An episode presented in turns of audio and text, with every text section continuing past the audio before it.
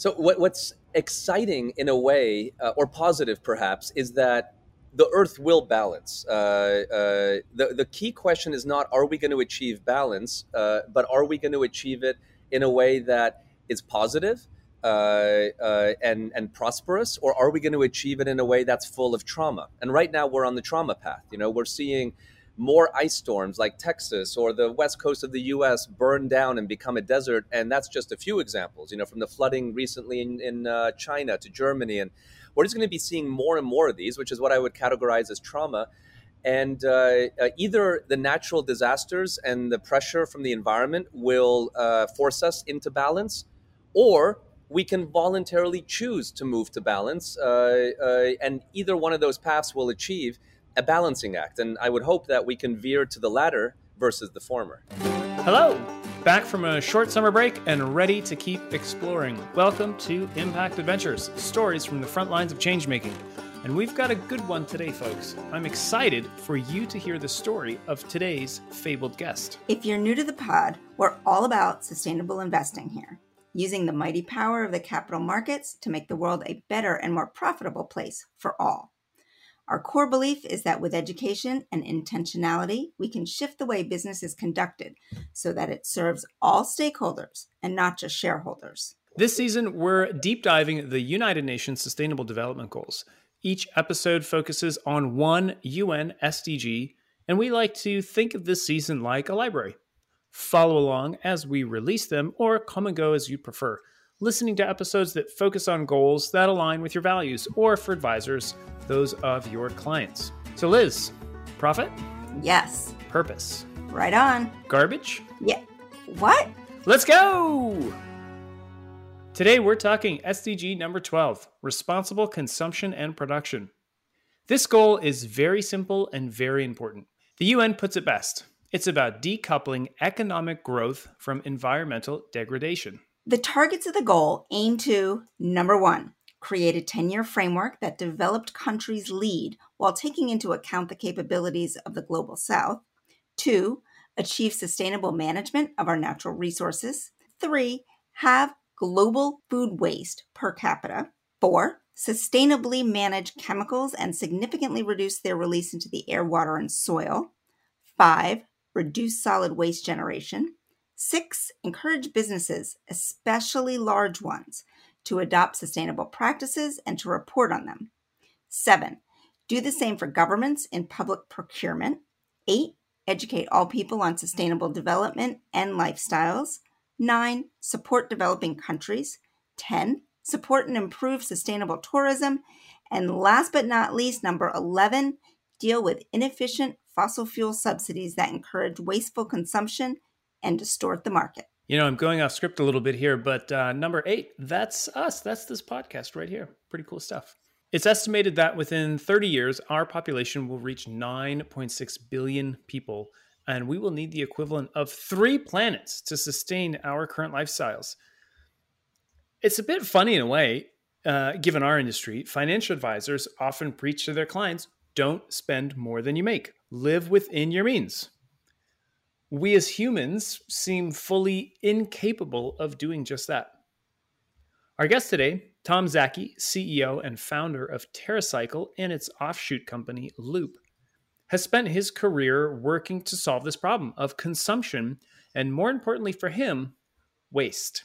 It's a real pleasure to be here. Uh, so I'm Tom, uh, Tom Szaky, the founder and CEO of TerraCycle and Loop, and uh, we are a global waste management company today operating in over 22 countries, and we focus on uh, uh, moving from linear systems like take, make, waste uh, supply chains into uh, fully circular and then uh, tightening that circle. So, focusing on how do we recycle things, how do we make things from recycled materials, and then how do we move to reusable supply chains versus disposable. Before we hear more about his amazing companies, we wanted to get Tom's thoughts on SDG number 12. What does this goal mean to him, and why is it so important? So, SDG goal number 12, which is uh, responsible consumption and production, uh, is all about uh, uh, really honoring the materials we extract from the earth. So the backdrop here is that if you think about all the environmental problems we're facing, whether it's uh, deforestation, uh, whether it's that we've eliminated half of the species diversity on the planet, to climate change, to of course the waste problem, they're all linked to, uh, uh and by far the biggest contributing factor is extraction, mining, farming, some form of creation of goods, and uh, uh, what we really need to do, and this is what this particular SDG is about, is as we is to reduce our extraction and by and, and to do so uh, we can do so by honoring the materials more allowing them to go around whether that means materials uh, after purchase being repaired and refurbished and cleaned and reused or uh, the raw materials being recycled into new products all of these circular approaches are what really this sdg is about which is how do we produce in a responsible way and then that allows folks to be able to consume in a, poss- uh, uh, uh, uh, in a positive and sustainable fashion. Well, I think it's perhaps one of the most important because, again, every environmental issue we face, planetary issue, is linked to the act of purchasing things. And we're purchasing things that are very unsustainable uh, and are not leading to balance with the earth. And so, if we want to gain balance without going through tremendous amount of environmental trauma you know uh, more natural disasters and more pressure on the environment we need to start consuming in ways that are regenerative and so this is the way consumers can vote for the future they want uh, but they have to be given the choices and uh, I'd say this is an incredibly important area of focus. How does TerraCycle help address this issue? So we help organizations, uh, typically brands and retailers, but also uh, uh, industrial facilities and even cities and consumers, help them move uh, from a linear to circular system. So the first thing we try to do is focus on uh, creating recycling solutions for those things that are not traditionally locally recyclable, like dirty diapers or cigarette butts or chip bags and many other things. And the key underlying issue in what makes something recyclable is really whether a garbage company can make money recycling it vis-a-vis the value of the output material. And so, you know, something like collecting and recycling cigarette butts on its own don't make economic sense. So if we can find funding from maybe the manufacturers or the retailers or whomever uh, cares about that particular waste stream, we can effectively set up these supply chains. We then think about how do we help companies start making their products from recycled content so they start becoming a demand source for recycled materials. Everything from uh, uh, garbage at sporting events, all the way to ocean waste.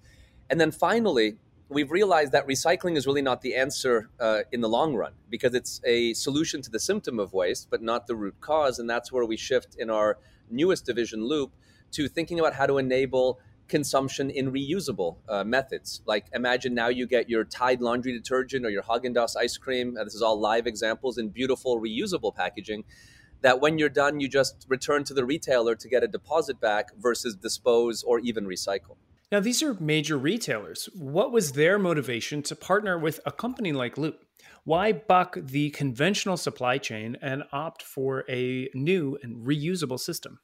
So, in Loop, what's really interesting is that, first and foremost, the consumer sentiment around wanting things to be more sustainable is has been really growing i'd say measurably starting in 2000 late 2017 even during COVID, is it, it's only strengthened. Uh, we were worried that COVID would sort of change the narrative, and it hasn't. Uh, consumers are, are even more increasingly concerned about the environment, and what that is leading to is increasing pressure on lawmakers to pass legislation that is conducive to circular economy. We're seeing that play out quite a bit all over the world, and then that all equals more and more pressure on producers and retailers to have strong circular economy solutions for their packaging. So many uh, retailers and producers have committed that by 2025, their packaging will be compostable, recyclable, or reusable.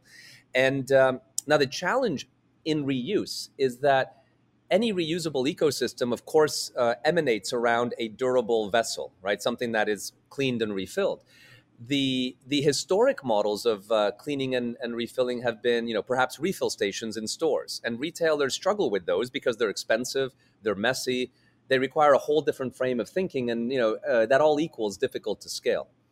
Um, there's also the option of uh, selling a consumer a durable container that they keep at home and then perhaps providing them concentrate or large format uh, uh, bulk now, the challenge there for retailers is that that's more of an online model, typically more direct to consumer, if anything, and can't be expanded to all the different product types that they sell.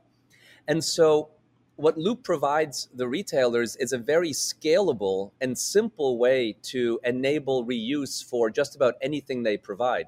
Um, it, it, makes it feel traditional to the retailer. They just order their normal favorite brands, but now in durable, reusable packaging. They sell it to the consumer, and uh, there's no other work for the retailer. There's nothing uh, untraditional per se. The consumer at the end is just disposing that container not into a trash can or a recycling bin, but a loop reuse uh, bin, and that's the only real difference. And so it's a very convenient way for brands uh, and retailers to be able to participate in reuse and do so in a big way without fundamental change to how they behave. What's really interesting here about Loop is that producers and retailers are able to make a difference in consumption and waste without having to dramatically alter the way in which they operate. Yeah, and, actually, it does somewhat put the onus on the customer. They do need to take that extra step of returning the used container. We've all grown so accustomed to the incredible ease of, okay, I use this product and now I throw it out in buckets right in the garbage can. And now I have to do this extra step of actually returning this containment vessel, this container. Uh, so, what has the end consumer reaction been like? It's been phenomenal. Uh, so the, the, the high level answer is consumer resonance has been incredibly high, higher than we expected, which is why in you know two and a half short years from launch, we're already live in five countries and soon six. But it's maybe there's been some interesting unintuitive learning. So if we think about why consumers have been really attracted to Loop, is that First and foremost, within the world of reuse, it's the most convenient way to access reuse. Um, you still, yes, to your point, have to take it back to a retailer, but you can take it to any participating retailer. So you can buy your, um, let's say, shampoo in a reusable package at a Tesco in the UK, but then drop it off at a McDonald's. You know, uh, so it's the most convenient method, and you don't have to clean at home. You don't have to fill yourself. So consumers tend to really like that. Some consumers really resonate with the sustainability benefit of reuse as a sustainability action. And then we're seeing very high resonance from consumers because the packaging is just more beautiful, more higher end materials being used. You know, your ketchup is now in beautiful glass instead of uh, uh, plastic, or your ice cream is in stainless steel instead of coated paper. And then many consumers also feel like there's a health benefit of uh, packaging not in plastic. And it's those four things that are really driving the adoption that we've seen. And it's been uh, incredibly inspiring. The company Tom and his team have built is pretty amazing, right? And we're going to hear more about it. But for someone who is leading who is a leading face of the sustainability movement, I was curious if Tom would answer a personal question about his own lifestyle. Is he able to lead a zero waste life or is he a bit like the rest of us? Does he use Amazon?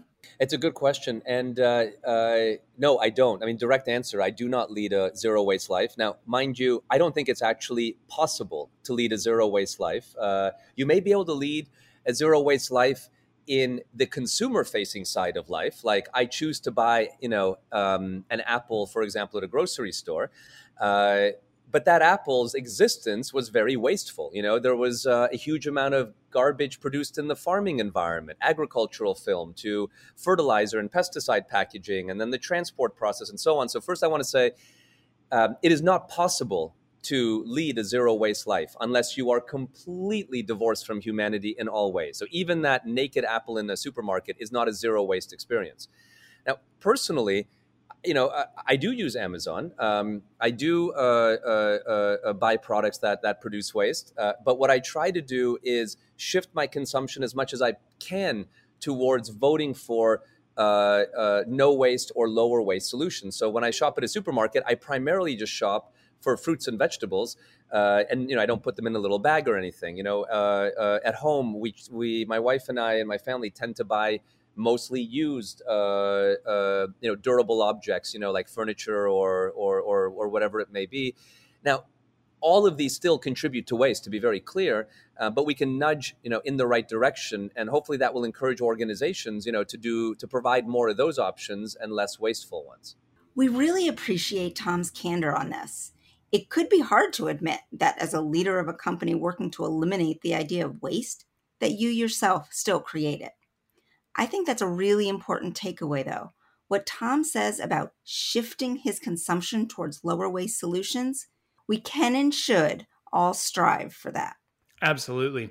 I asked Tom what other lessons we could take from his experiences. What other steps can we all take to try to nudge companies towards being less wasteful and more sustainable? Yeah, I think, look, the only silver bullet in sustainability, the only thing that will fundamentally matter in the end, I don't think is achievable by business. I think it's achievable by us as citizens, uh, is consuming less. There's honestly no other fundamental answer uh, that will save the planet other than dramatic reduction reduction of the volume of stuff we consume. And just to give you a sense of the statistics, and this has all really come about since 1950, so 70 years old, this hyper consumption. I mean, we used to buy 100 years ago two apparel items per year, and those would stay as apparel items for 20 years. You know, we mended them, we, uh, we uh, changed them as our bodies changed. Today, 70 years later, you know, or 100 years later, we buy 66 apparel items per year and wear them on average three times before disposal. You know, 100 years ago, an average uh, uh, female cosmetic routine was two cosmetic products. Today, it's over a dozen cosmetic products, you know, per day being used. And in Japan, it's over 26. So we are gouging ourselves on on consumption. I mean, imagine how many socks we have in our uh, dresser drawers today versus our grandparents, or how big our homes are, and I could just you know keep going, right? So, or how often we eat meat. You know, like we used to eat meat a hundred years ago, probably once a week, and that would have been special. Today, we could have it for breakfast, lunch, dinner, and do it on a on a very low low budget. So the only answer is consuming less. Now, that is a, a something we have to act as, as citizens because business has a very hard time um, uh, reducing its appetite, right? Uh, now, within business, what we need to do is make sure that we keep offering more circular solutions, more regenerative solutions, you know, those sort of things, so consumers can vote on them. But I think those are two independent paths that have to play out. Tom started TerraCycle while at school at Princeton. Famously, it began as a company producing plant food from the byproduct of worms eating and digesting leftover organic products. Over the next two decades, he constantly searched for ways to grow the company by finding solutions to specific waste problems cigarette butts, plastic chip bags, in store recycling, personal use recycling, and so on.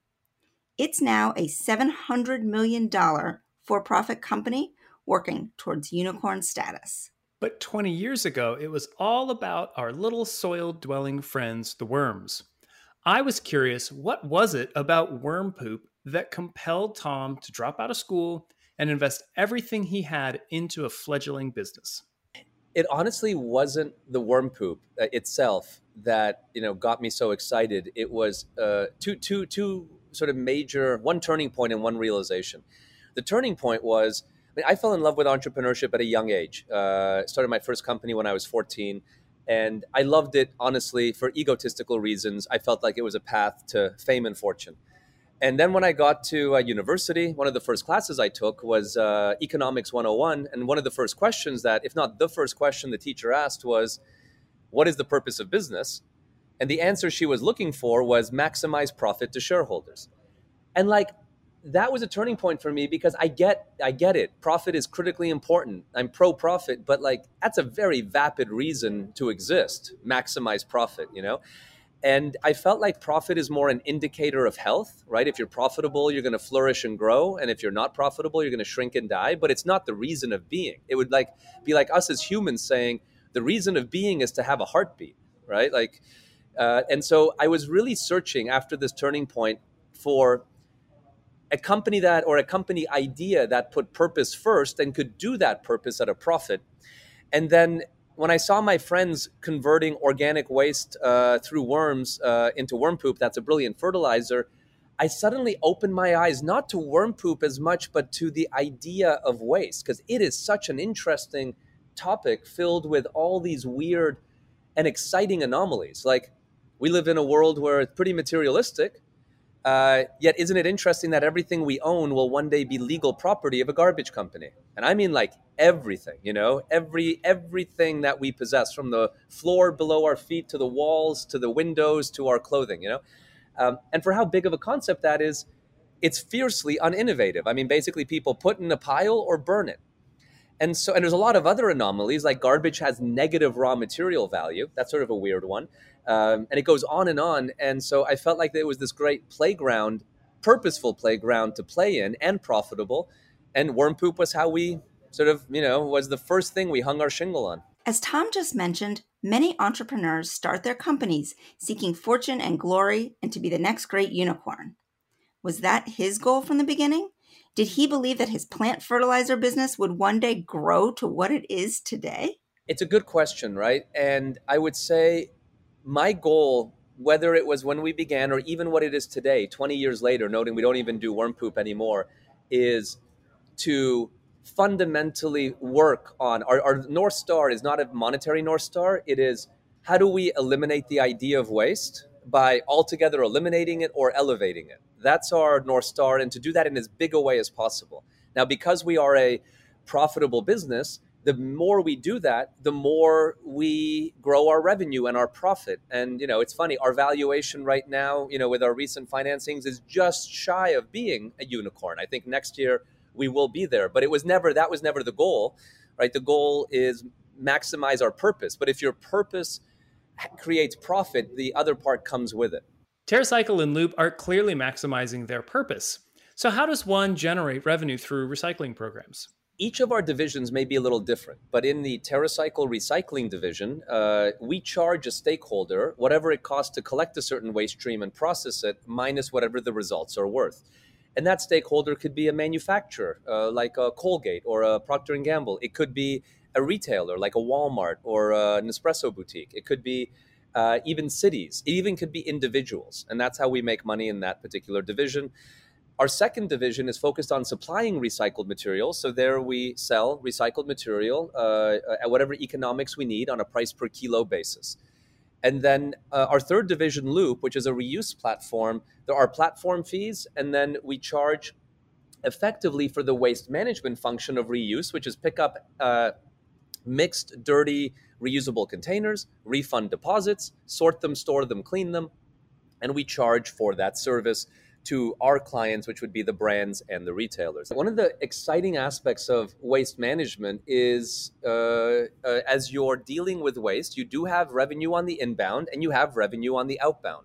Uh, and so you get this sort of double effect, noting like if you're a traditional manufacturer, you get costs on the inbound and revenue on the outbound. So that's sort of an interesting thing about waste is you can make money on both sides. Besides creating a fantastic business model that collects revenue from both the inbound and outbound sides of his industry, TerraCycle is also known for their physical office space. They use only upcycled materials, and they not only allow but welcome graffiti artists to constantly redecorate their building. So, all of our offices around the world, now in 22 countries, uh, the interior design uh, rule is every detail every detail must be made from garbage. Uh, so you know, I'm sitting right now in my my office. Uh, my desk is an old door. Uh, my conference table is made from wine barrels and a big refrigerator door. My walls are old soda bottles. I'm, my feet are on remnant carpet, uh, and it just goes on and on. Uh, uh, and it's actually not just an incredibly aesthetic and wonderful environment. The New York Times even called us recently the most interesting office in the United States from an interior design point of view. Um, but it's incredibly cheap too. I mean, let's remember, cost of garbage is very low, in fact, negative. And we extend this metaphor uh, outside as well. So we're in a, uh, a very tough part of the United States. We're in Trenton, New Jersey, which is one of the most dangerous cities in the U.S. And uh, um, there's a big graffiti element, you know, in, in the city. And so we've opened up our all of our buildings that anyone can come paint whenever they want, anything they want and quite literally outside right now are graffiti artists painting our walls. Uh, and of, of, course, it gets a little bigger on the weekends, but almost every week or two, we come to an office where everything on the on the wall is brand new, and it creates a wonderful connection to the community in a very high crime environment. We've never had crime, um, and also it's a chameleon building. You know, every day, uh, or you know, it's uh, new art is on the walls, which is just wonderful and exciting. And I think this is the beauty of purposeful business is the purpose is actually a benefit, not a cost, right? You save money or make money on it. It's not something you have to invest into if you really honor the purpose. In 2019, TerraCycle used Regulation A to create a public offering to raise funds.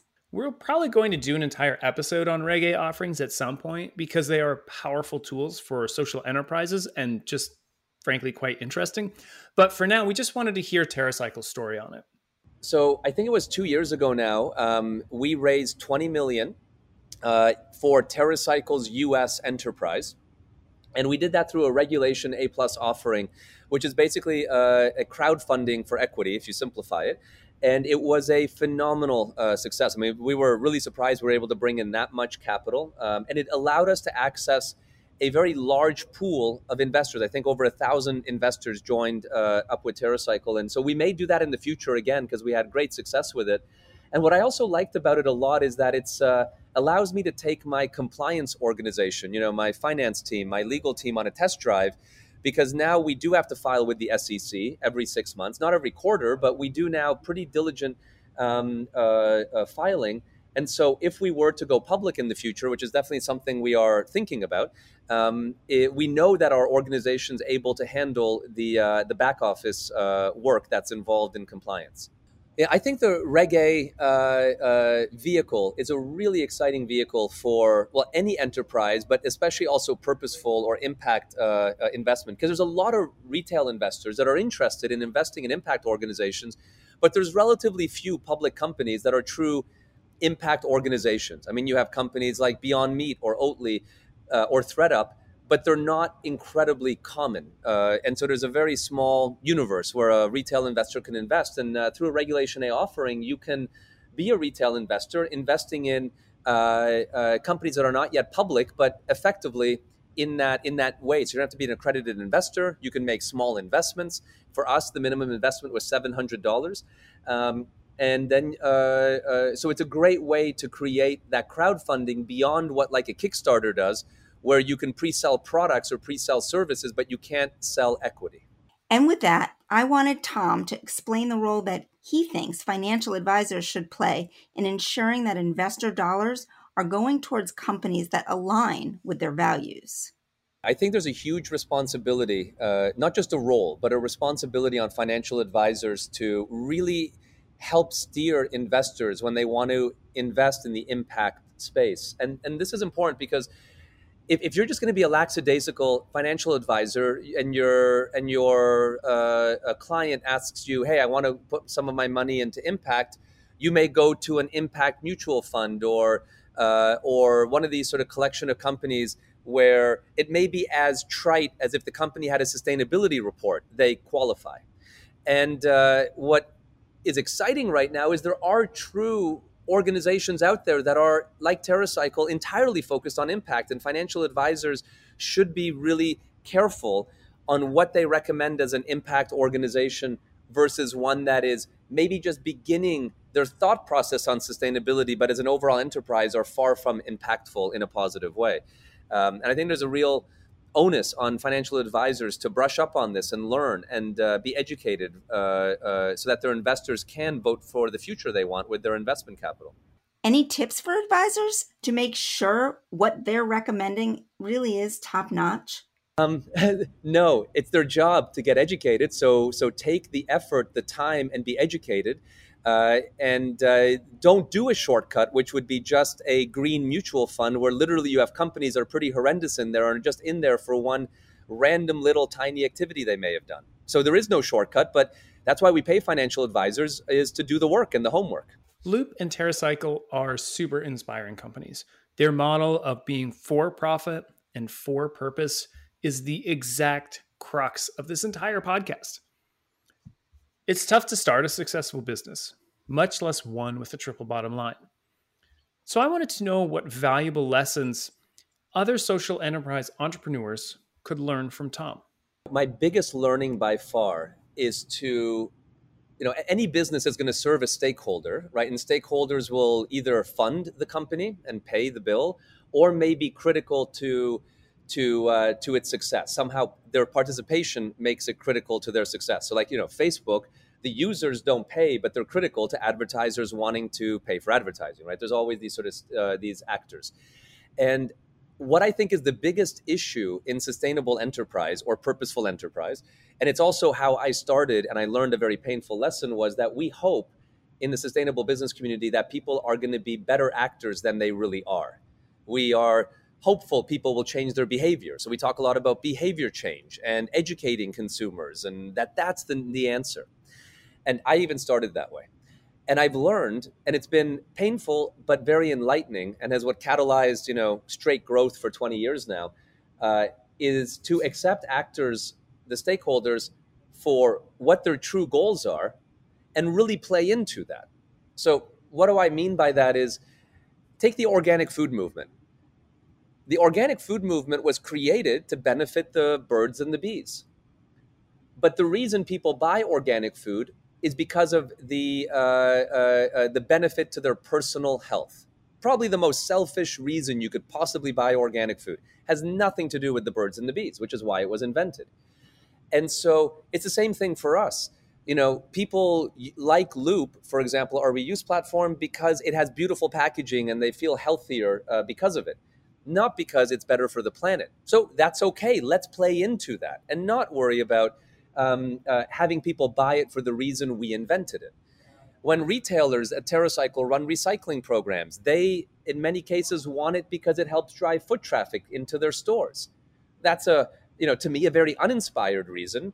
It's not because they want to recycle a certain thing, but whatever. If that's the case, let's accept that and play into it.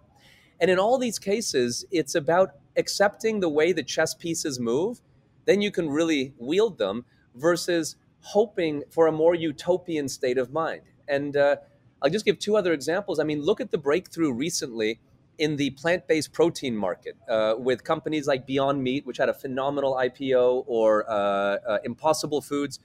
What is genius about what they did is they said, we're not going to, you know, uh, preach about animal cruelty or about uh, environmental impact due to the huge amount of meat consumption that is out there. We're just going to make a burger that tastes freaking great and sell it, in fact, beside the meat burgers and not do any of that. And they've exploded. And now Burger King to McDonald's carries their products. Electric cars, right? Uh, it used to be people bought Priuses because entirely to show off that they care about the environment. Now electric cars are fundamentally winning and they're going to completely destroy petrol cars because they're just better vehicles. They're faster, they have higher acceleration, and they're and they're just playing into what people want in a car, which is a better car.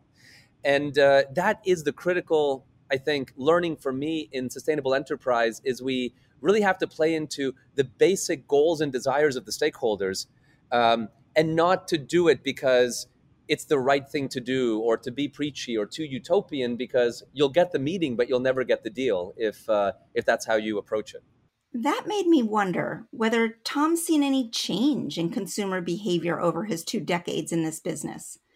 Clearly, sustainability is on more people's minds now than 20 years ago. Just look at the organic food aisles in every grocery store, or the fact that a financial publication has an ESG podcast. Surely there must be some great change afoot. It, it's still fundamentally, I think, because of selfish reasons. I think consumers are looking more and more for a sustainable choice. But, and this is the key, that sustainable choice still has to fulfill their selfish goals. So, what do I mean by this? Is, you know, many times people ask the proverbial question Will a consumer pay more for an eco product? And I think that's a false question. You know, the way I would say it is first, the consumer wants there to be convenience. We are first and foremost driven by convenience. Then, when the convenience is there, we give permission to hear what the features and benefits of the product are. And sustainability is absolutely a feature and a benefit uh, for some. And then we ask ourselves, are those features and benefits priced at a reasonable price? And if they are, then we purchase it. And that's the uh, the way I would construct any offering. Uh, and that's frankly the same if it's B2B or B2C. It won't make a difference. What does it feel like to create one of the namesake brands in sustainability? Tom's been featured in numerous major publications to celebrate the work of TerraCycle, so I was honored that he would be willing to be a guest on our Humble Pod. But what's it like to be in his shoes? I feel incredibly proud of what uh, we have done as a team and uh, continue to do. Uh, it's it's so inspiring, you know, being in New Zealand and seeing our logo on packaging of, on things that were not recyclable before, and just so many examples. Um, I will say though that what gives me pause is that the issue is so gargantuanly big and getting bigger every day. So we need more people uh, creating uh, purpose driven organizations. And we need more investors investing in those areas. And how do we make impact investment not a growing concern, but a still small percentage of investors' portfolio to it's the only thing people invest in? And it really is the only type of startup a entrepreneur creates one that is purpose first and does the purpose at a profit we are so behind on how much vo- volume of these type of ideas have to be out there and how big they need to be. Now, it, I'm thrilled to be a part of it, but uh, it's a big invitation for many people to join join the cause. So I am definitely thinking more about my consumption of everything from clothes to food since we started working on this particular episode. After talking with Tom and TerraCycle, I went to the firm's website and I noticed that some of the products are part that are part of its recycling program my household regularly consumed. So now I'm collecting our chip bags from a company called Late July, and I'll use the label that TerraCycle sent me to ship them off so that my household can collect points. And for each of these shipments, these points get added together to create a charitable donation. And I have to say, it's incentivized me to choose the Late July brand. And it doesn't hurt that it also makes some awesome jalapeno lime tortilla chips. I've been looking forward to this SDG since we started on this podcast because it feels like a goal that we can all take part in quite easily. Every goal is going to take players of all sizes to accomplish, right? From governments to multinational corporations, from private equity to private citizens. Some of our episodes have uh, maybe felt a bit top heavy, though, right? Looking at institutional investors who can throw around big dollars or big impact investments. But there are, relatively speaking, so few of these folks. And so this goal always struck me as being one for the people. Everything Tom spoke about today bears this out. It's about how can we vote with our purchases and habits to both consume less and to nudge companies to provide more sustainable options. In my own life, over the past 12 months or so, uh, even before this podcast, I've moved away almost completely from purchasing any clothing that's not made from either organic cotton or recycled materials. Some brands like Prana, Cotopaxi, and Pact, to name a few. And uh, if anyone from those companies is listening, yes, I'd love to have you on the podcast. Come and join us. But like Tom says, the silver bullet is not just to buy things that are more sustainable, but to buy fewer things. So while my initial handmade mask sewing skills were quite quite frankly utter shit, I may need to pick up that needle and thread and learn how to repair the hole in my jeans instead of buying a new pair.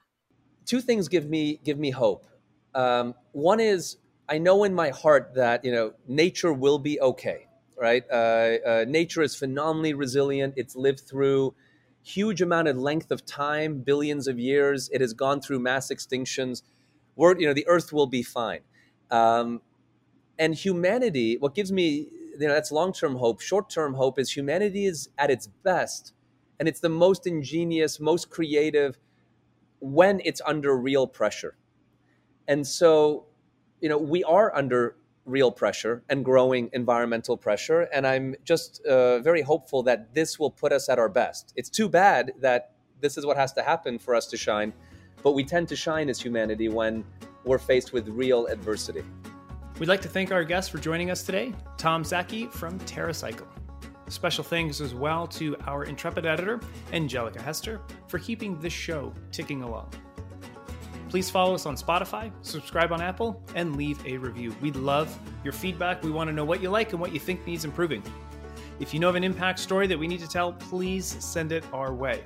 Because today's episode has to do with everyday things that we can all do, we'd also love to hear about how you vote sustainably with your dollars or your habits. Let us know. I'm on Instagram at the Lambco, and Liz is at Liz Skinner underscore. Or tweet me at Slim Slam or Liz at Skinner Liz. Our email is podcasts at investmentnews.com. Remember, folks, life is an adventure, so you might as well make an impact.